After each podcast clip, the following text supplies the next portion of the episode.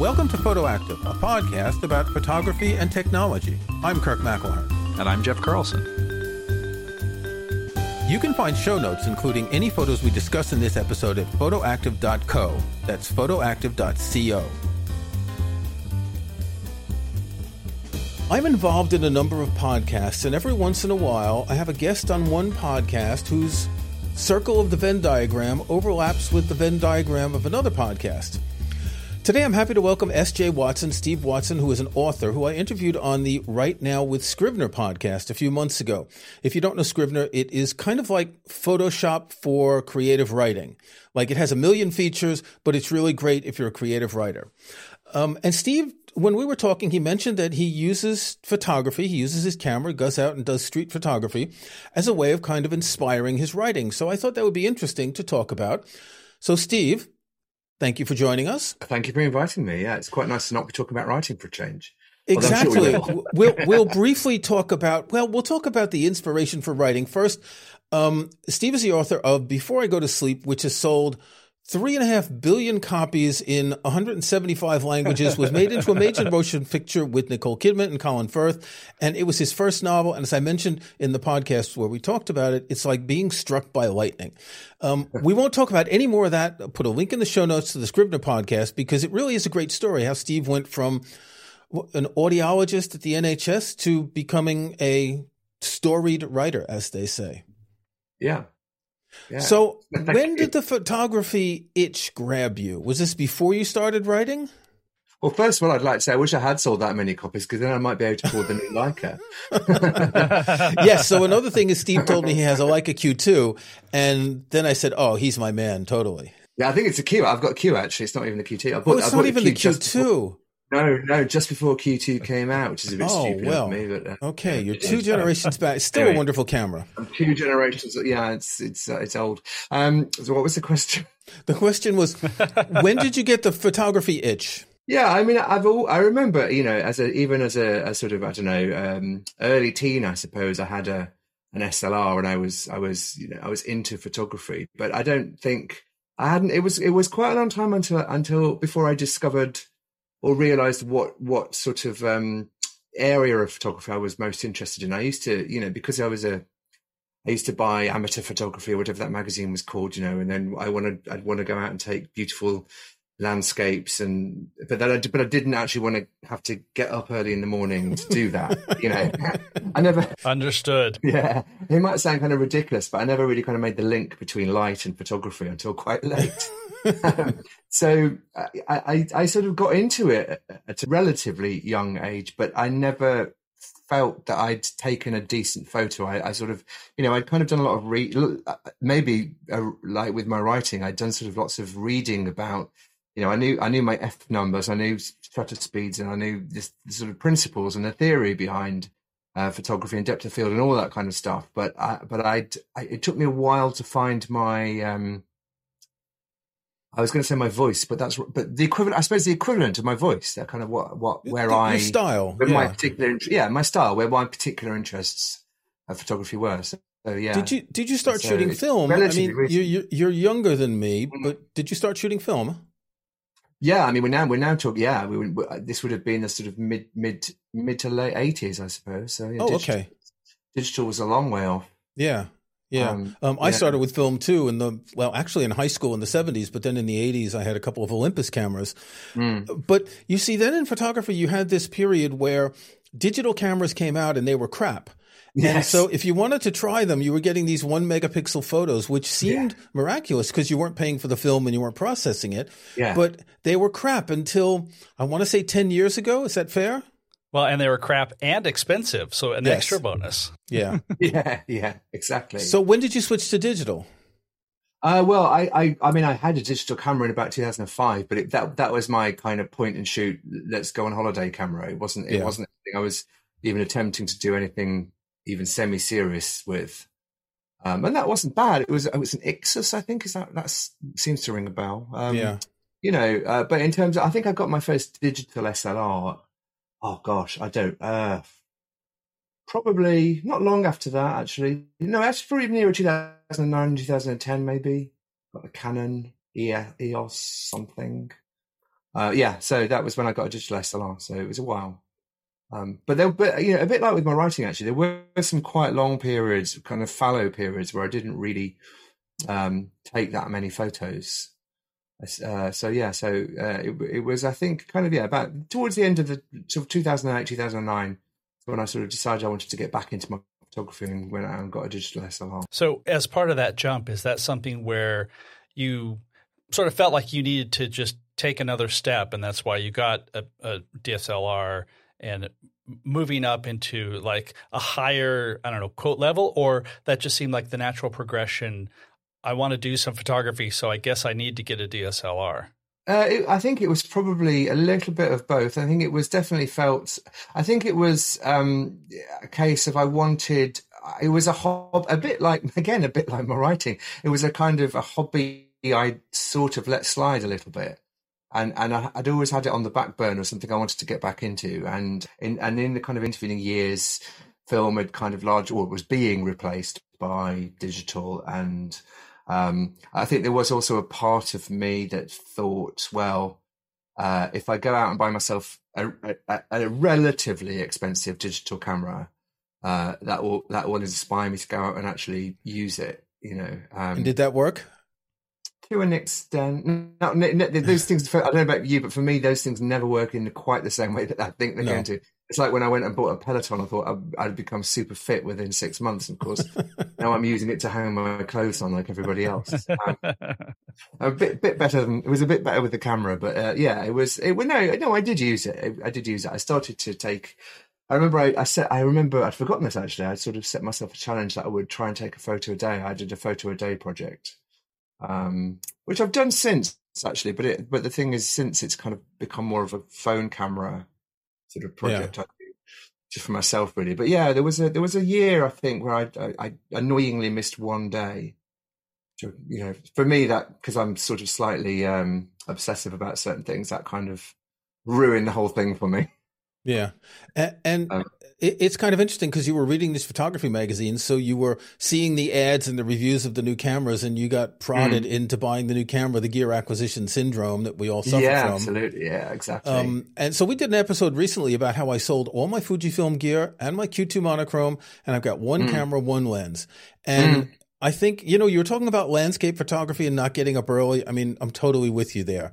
Um, the, the idea of, a lot of photographers they see these magazines and they show here's portraits and here's landscape and here's underwater photographer and here's macro photography and you're tempted to try and do everything but you have to get to a point where you realize you can't do everything you've got to pick something mm. yeah exactly it's a little bit like with my writing you know I, I, I, when i started writing seriously i wanted to write literary fiction and science fiction and you know, not so much romance, but it was on, you know, on the list. And I wanted to write crime fiction and thriller fiction, and and and uh, and you can't, you can't, well, you can, I suppose, but you can't be, you can't become proficient, certainly not good mm. at all at everything. You have to choose, uh, or, or, or I don't even, I don't even feel like I I chose. It kind of almost feels like you know, in both um, my decision to write psychological thrillers and my decision to pursue street photography, felt like that was it was when I hit upon that this is what I love and this is what I really enjoy, and and made the decision to to forget about landscape, to forget about formal portraiture at any you know, and, and to just pursue the one, the one, um, the one, the one field. Uh, you know, that made a big difference. I think this is a process we have to go through that unless mm. you're going to spend your entire life going to the local camera club and trying to do every type of photography, you're going to things are going to go through a funnel and get filtered, and you'll find the ones that speak to you, right? I, I think so. Yeah, and I, I don't think I don't think you. I mean, you can you can become proficient at obviously at lots of different things, but there's I think there's the kind of passion that you need if you're really going to get good at at uh, you know, I still, well, and also basically, I still don't like getting up in the morning to go out and take landscapes. you know, so yeah. I think you know, there, there, I mean, a lot, a lot of the skill, again, like writing, a lot of the skills are transferable. Obviously, you know, uh, the other week, my um, my my parents asked me if I'd go and take some photos of the grandkids. You know, my my uh, stepbrother's kids, because uh, yeah, because it's nice to have nice photos, and I sort of feel like you know, they're not, they weren't, I wouldn't um, say I'm a portrait photographer and so, start to you know kind of sell my uh, sell myself on that. But I think they were better than than they would have been had I not you know, been into photography and, and explored other areas, they were they were sure. they were better than they would have been otherwise. But you know, um, because obviously a lot of the principles are the same, and a lot of the you know the ideas about composition and light and you know all the stuff that we know about. But yeah, it was important to kind of um, yeah, it was it was when I sort of discovered street photography as my thing, and also for me, it's also I mean maybe we'll come on to this, I don't know, but it's also street photography absolutely pushes me outside my comfort zone much more than getting up in the morning does actually. It's much more it's much more of a of a, um, a wrench for me but it's in a healthy way i think. So yeah. Well especially you've got a 28 millimeter lens so you've got to get relatively mm. close to people. Mm. um, I, am not the kind of person who can go up to someone and say excuse me can i take your photo? That would mm. be totally you know I, I, would hide in a under a rock before doing that. Um, but when you have that kind of a wide angle you still have to be close to people and you yeah. have to make it look like you're not a creep taking photos, right? Mm. Yeah, and I don't. Yeah, I don't really know how to do that. But I mean, I have never been beaten up or attacked or threatened, or even only one time has someone, um, you know, kind of quite verbally aggressively reacted to me taking a photo of them. And even then, I think it was because they thought I was videoing them, which I wasn't. But, but the thing is, with a real um, camera, it's different than with a cell phone. If someone's mm, just looking with a cell mm, phone like they're just taking a video because they're on holiday, then no one says anything. But when they see a real camera, that's that's like big equipment. You know, like in those movies in the 30s and the 40s, those big press cameras with the big flashes. That's yeah, what it looks like yeah. to people now. Yeah, but uh, conversely, I think that kind of works the other way. I think if I, I wouldn't, I wouldn't walk up to close to somebody and take a photo with my phone. That that feels. Much, I mean, this is ridiculous and perhaps even counterintuitive. I don't know, but it, that feels much more invasive to me. And mm. if hmm. someone did that with me, if they pointed their camera phone at me and, and took a picture, I'd probably be quite. Uh, well, I don't know. I would I would be sort of slightly concerned about what they were doing or what they'd seen, or if you know. Yeah. But weirdly, when you have, a, you know, a camera, because let's face it, not that many people car- carry cameras around with them anymore. It's know, pretty rare. Um, yeah. It's relatively yeah. unusual because people do rely on their camera phone. So, um, yeah. So I think when you point, uh, you know, a, a, a camera at somebody, uh, weirdly they sort of they imagine, oh, you must be a photographer, and therefore, you know, you're not a creep, I suppose. Yeah. it's interesting because I think I, I, although I rarely do ask people, I usually just, I, I, I, kind of, I don't really like, my particular interest is not in kind of, um, even, even, it's not portraiture, even street, street portraiture. It's more kind of candid, um, shots. So, but it, but when I do ask people if it's okay if I take their photos, it's very unusual that people say no. Um, you know, especially you know, some people look a bit strange and look a bit uh, perplexed, and then I'll just say, well, it's because I really like what you're wearing, or I think you've got a really interesting look, or you've got a great sense of style, or you know, usually it's as long as people realize, as soon as people realize it's not because you think that they're they look stupid or they look ridiculous or they're you know doing something weird. People, generally speaking, in my experience, are quite happy to have their photo taken. But of course, then they look at the camera and smile, which is not really what I want. Yeah, right, right. I mean, it's interesting that that because cell phones are now so prevalent, that having a real camera, oops, sorry, having a non-cell phone camera, it kind of legitimizes the fact that oh, you must be doing something that's more deliberate and like you are a photographer therefore you must know what you're doing it has like that sort of air. Yeah, I think so. I think so. yeah. So, was there a point, like, can you remember maybe like a day or a specific situation when street photography was the thing? I, I don't know if it was a, I can pinpoint a day, but it, you know, it was kind of a, it was a gradual, um, kind of, you know, the, the, the plane was lumbering down the runway, and I, I just realized that I was these were the, the shots I was really enjoying in other people, you know, when I was looking at other people. And some of that, I'm just talking about looking at Instagram. They're the people I follow on Instagram, for example, who were doing like really, um, you know, the candid street photography that I enjoy. And I, I, I kind of then started, um, reading a lot about, you know, t- hints and tips. Cause for me, it was the fear, it was a fear thing. It was about walking up someone and taking their photo, walking near someone and take their photo. Um, so I, I was kind of reading lots of advice about how to counteract that and different things to try and you know um, but it wasn't until I, I, did a I did a my my now ex partner bought me a um, a course for my it was just a one day course for my birthday. I met a group of uh, aspiring street photographers in London, and we all went round Um, there were two two guys who were uh, tutoring it, and we and and and the the interesting I'd done courses before, but the interesting thing about that course, it wasn't so much geared at you know this is how you set your camera up. But there was a bit of that. There was a bit of you know um, you know the settings to be able to mean that you, you know you can get it in focus. I can't remember the phrase now, but you know when you the rangefinder kind of that's the one, yeah. So there's a bit of that, and and and but it was more about here are some tips and tricks to actually either not be observed as you take photos, or to to or to make people or to help people to understand that you're not in you're not being threatening. You know, um, I remember they sort of said, right, we'll meet back here in 15 minutes or something, and I and I want you all to have taken I don't know, 300 shots in, I can't remember exactly what the figures were, but you know, it was like,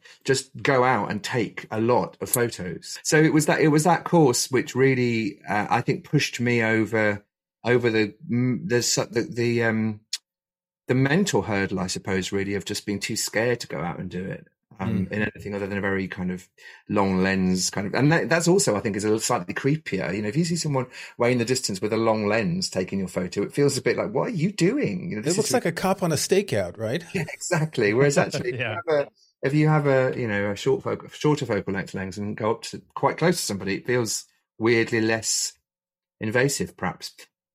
Anyway, I'm waffling, but essentially, yeah, it was that course that kind of pushed me into the next the next phase of actually stop not reading about the theory and starting to go out and actually do it. If I recall correctly, in the, the other podcast, you told me that sometimes you go out with your camera just to get a break from writing or to get inspiration. Yeah, well, it, it was never, um, and it still isn't actually, it was never um, a deliberate, I'm going to go out to look for inspiration. It was, it was certainly the very, at the beginning, it was much more a, a sort of, um, I need a break from sitting at my desk uh, and staring at a computer and and and working with words. Uh, you know, and and so I'm going to go out. And at the time I was living in London, I'm going to go out into the streets of London and you know get the tube to a particular area where I think it might be kind of fertile hunting ground, if you like, and and just do a bit of photography just to get myself out of the house and to get myself moving and and you know, but it was very. um it wasn't very long until I realized that that the, the two the two disciplines or the two creative areas were kind of feeding each other in a, in a way that I hadn't expected. I, I did think it was just going to be a, a, not a distraction, but a you know a just a hobby, something that wasn't work, that was creative but not work. That was that hmm. was that was the way I went into it, and still do actually. That was the way I still do kind of see it. It's, it's a creative outlet for me, but it's not a creative outlet that has become a job that I need to or want to make my living from. But you know, so it was a it was a really great, uh, wonderful surprise when I realised that actually it wasn't just a distraction; it was also helping me. Have you ever taken a picture of someone and thought, "That's my character," or "That's my next character"? Um, not not in that kind of way, no. But I do. I think probably when I'm writing, there are certain people I remember. Maybe there were even shots that I, I never kind of um, decided were worthy. I mean, I keep them all, but were worthy of kind of you know because as you, I'm sure you obviously know, there's a lot of discarded rubbish when you're taking street photographs, and relatively few of them actually work on any kind of level. So there are some there are some, when i'm writing i will sometimes think i think i'm thinking of this guy or this woman or this you know this person. Um, and it's not even necessarily a shot that was particularly successful yeah. but, uh, mm-hmm. you know or it can even be um, a tattoo that someone's got that's just like okay that's a, it kind of just it just kind of opens up thought a thought i think it just opens up an internal dialogue with my with my or a monologue with myself i suppose about about well who is this person what is their life like? And that just it's just um it's more of a a kind of habit, I suppose, of of being reminding myself to ask questions and make up the answers, which is quite creative. I would think that as a writer, going out with a camera with the intention of taking photos just turns on your observational radar. And that can mm. be hmm. really useful to see things that you wouldn't ordinarily see, which you're then going to put down on paper, whether it's people or places or actions or whatever. Absolutely, yeah. I, I think it's a, it's it's a training it's a training thing. It's a kind of a, it develops that or, or, keeps keeps that muscle kind of uh, healthy. That being out in the world, but actually trying trying to see it on a on a on a maybe on a deeper level, perhaps of try. You know, I'm always looking for the, the tiny details that tell the story, I suppose, which is for me is true of both writing fiction and also um, street photography. Do you find that after doing so, your descriptions as you write are more detailed or maybe more uh, fed from the photography? Or is it all more just sort of a letting your brain be creative in a bunch of different ways and feeding that into what you're working on? I think I think it's probably closer to the latter. It doesn't it doesn't feel that I'm necessarily more descriptive or more. Maybe I find it easier to look for the unusual way of describing something or the unusual detail that can tell an awful lot more than you might expect. You know, when I'm describing whether I'm describing a person or a street or a tree. You know, um, mm-hmm. it's it's the tiniest detail which perhaps and maybe it's maybe I'm it's it helps with that. It's but it's it's not. It doesn't feel quite so literal. It feels more of a, of a it's kind of an an absorbing of stuff, which I then kind of on some level process, and it comes out sometime later in in a way that's not sort of a literal kind of regurgitation, if that makes sense. But it doesn't more, have to yeah. be conscious. It's it's yeah. just that you, one part of your brain is doing this visual thing, and the other part is doing the word thing. And I know that they've debunked the whole left brain, right brain idea, oh, but oh, this don't tell me that because I tell everyone that. Oh, no, no, I've read a lot of stuff lately. It's not true. Um, but but part of your brain is doing one thing and part is doing another thing. So your brain is processing things differently. On the one hand, it's processing what you see, and on the other hand, it's processing what you imagine to convert it into words.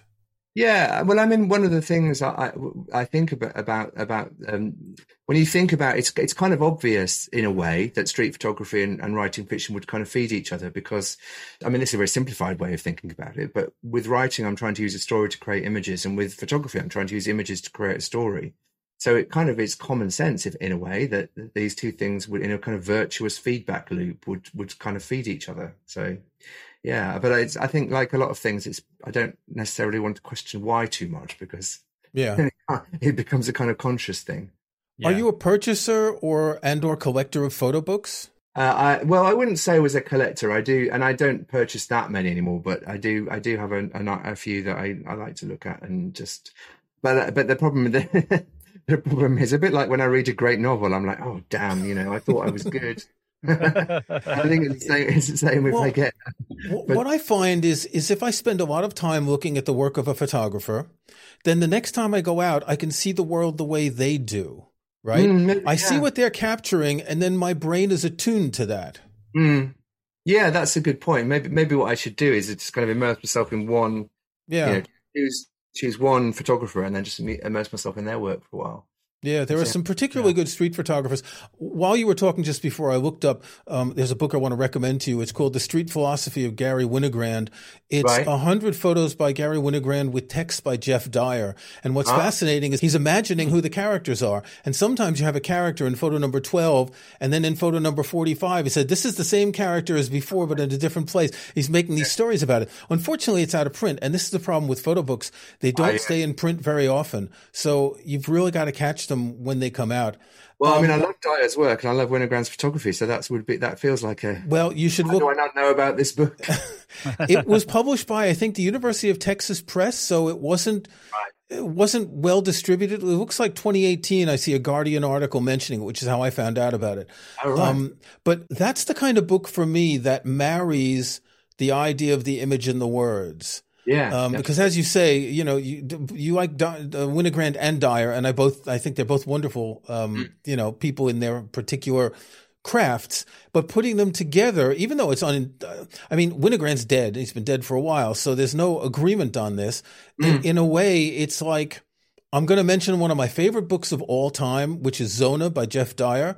It's a mm. book about um, Tarkovsky's film Stalker, where he mm. analyzes it. And it's just such a strange book. Like sometimes he's talking about the film, sometimes he's talking about his experience. And you can get that from images. You can extrapolate a lot. And anyway, mm. if you can find a copy of this, wonderful book, really worth getting. Yeah, I'll definitely have a look for that. Yeah. Uh, one last thing on the on the street photography. Do you find yourself using it in a documentary way? Like I need, I know that I need need to have a character at this tube stop and then need to go from here to there and I'm just going to go and shoot so you can describe accurately they come out of the underground and there's a fountain on the right or something like that like do you use it in that manner I don't know. No, no, View. not at all. no, I, I, have never done that. I mean, I, I'm I'm more likely if I need that because I would I would be more likely to go to the tube station with my camera phone, uh, um, mm. Sorry, my phone camera, and um, yeah, and and take just shots of oh, there's a fountain there, take a shot of that fountain. But it, it's yeah. it's a weird thing because it's it's it's not it's really it's not really about just that this fountain is physically there. It's it's kind of trying to get to well what is it about that fountain what is it why have i noticed that you know what is it that's is it the sound of it is it the atmosphere it gives the street so um yeah, so it's more about I'm much more likely to actually go weirdly to go there with my notebook than I am with my um mm. Leica. But it's a, they, I, I, I, the two things are, are much more more kind of separate, and the way but the way that they the way that they influence each other is much more of a kind of um synergistic way, I suppose, than a literal kind of. You know, I need a character who, who's um, you know on top of this hill, so I'll go to this hill and find someone. Do you yeah. ever go out with your camera and your notebook, or is are they mutually exclusive? Um, they're not mutually exclusive in that I've, I almost always have a notebook. Often, okay. I'm using the notes app on my phone, but I've, yeah. I've always yeah. some some way of taking notes with me. Um, but I think it, it does feel like I've made, and maybe this is one of the reasons why I think it's a it's a healthy thing for me to do. It, it does feel like I make the decision, you know, for these three hours I'm I'm taking photos. I'm not you know and maybe that's also one of the way, reasons i love it is because it is one of the few times i actually more or less switch off the author part of my brain um because otherwise there's a, i think it is also a geoff dyer quote actually about the thing about being a writer is you're always at work and you're always on holiday and it's kind of true you know even my day off and i'm down the pub with my mates or whatever, I, am still like there's a bit, a bit of me thinking, oh, oh, but that that plot point I'm about to reach, I wonder if I should, you know, it's, it's always there um, apart from when I'm asleep or taking photos. So. Well, at a minimum, when you're taking photos, it's still there subconsciously. Mm. You know, like all the writers who've talked about taking walks helps them resolve things. Uh, yeah. In some ways, you're doing that. You're taking walks, but you're also doing something else at the same time to yeah. spur something else in your brain. Yeah, I mean, absolutely. I think there is something about that. There is something about by by by keeping your my brain occupied so i'm not relaxing but mm. i'm also not focusing on the problem i've got with my writing work. I am not consciously trying to figure out this plot point or figure out this problem i've got. It's but my brain is active. I think yeah it's true that you know i get home put the camera down and then it's like that's when i'm you know making a cup of tea or whatever and that's when it'll pop into my head the solution that i've been looking for to my my writing problem. But i think that's one of the reasons i love photography as well because i mean partly perhaps because i'm not it's not something I make a living from or even aspire to. It's purely creative. It just it's it's kind of if I go out for an afternoon and I come back and I I've taken no photos I like or not or even the ones I thought were good have turned out that they're not, you know, for whatever reason. It doesn't feel like a soul destroying as as you know, if I if I upload you know, if I look at the work the writing work I did last week and think, oh God, this is shit. that's kind of like that can be quite depressing. But I, photography is a purely positive thing. So if it doesn't work, it doesn't matter. yeah, know? yeah. It's purely me and the camera and the people. It's not no one. I don't have an editor. I don't have a magazine that's needing these shots by Tuesday. You know. Okay, S.J. Watson. Uh, link in the show notes to the Write Now with Scrivener episode where people can find out all about your writing and how you got struck by lightning. Link in the show notes to your website, to your new podcast, which is Let's Get Lit. Let's Get Lit, yeah. Link to the experiment, which is a project that you're working on, creating a first, well, a zero draft or a first draft and putting it out there in public, warts and all. Yeah. And I'm sure I'll find a few other links before I'm finished. Steve, thank you very much for joining us. Thank you for inviting me. It's been really fun to talk. Thanks. Thank you. Okay, Jeff, snapshots. What have you got today? My snapshot is a brand new app called Call Sheet. Uh, Call Sheet Find Cast and Crew. It's by Casey Liss, who's also a podcaster and iOS developer. And let me set the stage. When I am watching TV or movies, I will frequently want to go to IMDb and find out oh, who's that actor or what other movie has this director done to such an extent that I think the AI stuff in my phone just knows that when I do a search between, say, like 5 and 9 p.m. in the evening, IMDb app comes up straight away. And that's fine, but the IMDb app is it's kind of cluttered and there's ads and you know it's Amazon owns it, and therefore they want to push everything. And what Call Sheet is, it has the same types of information without the clutter, and it's fast. It's free with in app purchases. A yearly subscription is $9, uh, or you can do monthly for $1. But if it's the type of information that you access a lot and you just don't want that friction, it's a really good choice. Kirk, what do you have? I have a new Michael Kenna, and it's not a book this time. You have Michael Kenna? Colo- Michael Kenna's there yeah, with you? he, he's in the other room. Okay. It's a collotype portfolio containing seven of Michael Kenna's signature works. A collotype is described as a photomechanical flat printing process used to produce varying tones and shades. The process involves coating a glass plate in a gelatin solution and over that a light sensitive dichromate gelatin, which is left to dry at around 50 degrees Celsius. It's a very old process. It was created in 1855. It's not used very often, um, but there is a company in Japan called Benrido, B-E-N-R-I-D-O, that makes these portfolios of collotype prints of a number of different photographers. They have one with photos by Saul Leiter. They have a lot of Japanese photographers. They have the French photographer Robert Doisneau. Um, they even have some limited edition portfolios. This is relatively affordable. I think I paid 80 pounds for it. Uh, again, it's only seven photos, but they're about, I'm not going to open the portfolio. They're about five inches square, so they're smaller than the print that Michael Kenna makes. Um, but it's the kind of thing where I want to get a couple of frames and frame some of these and put four of them on a wall in one place or something like that. They're really nice. These minimalist prints of Michael Kenna's photos of Hokkaido in northern Japan, which he loves so much, where you've got the snow and the trees and the the the really quiet settings.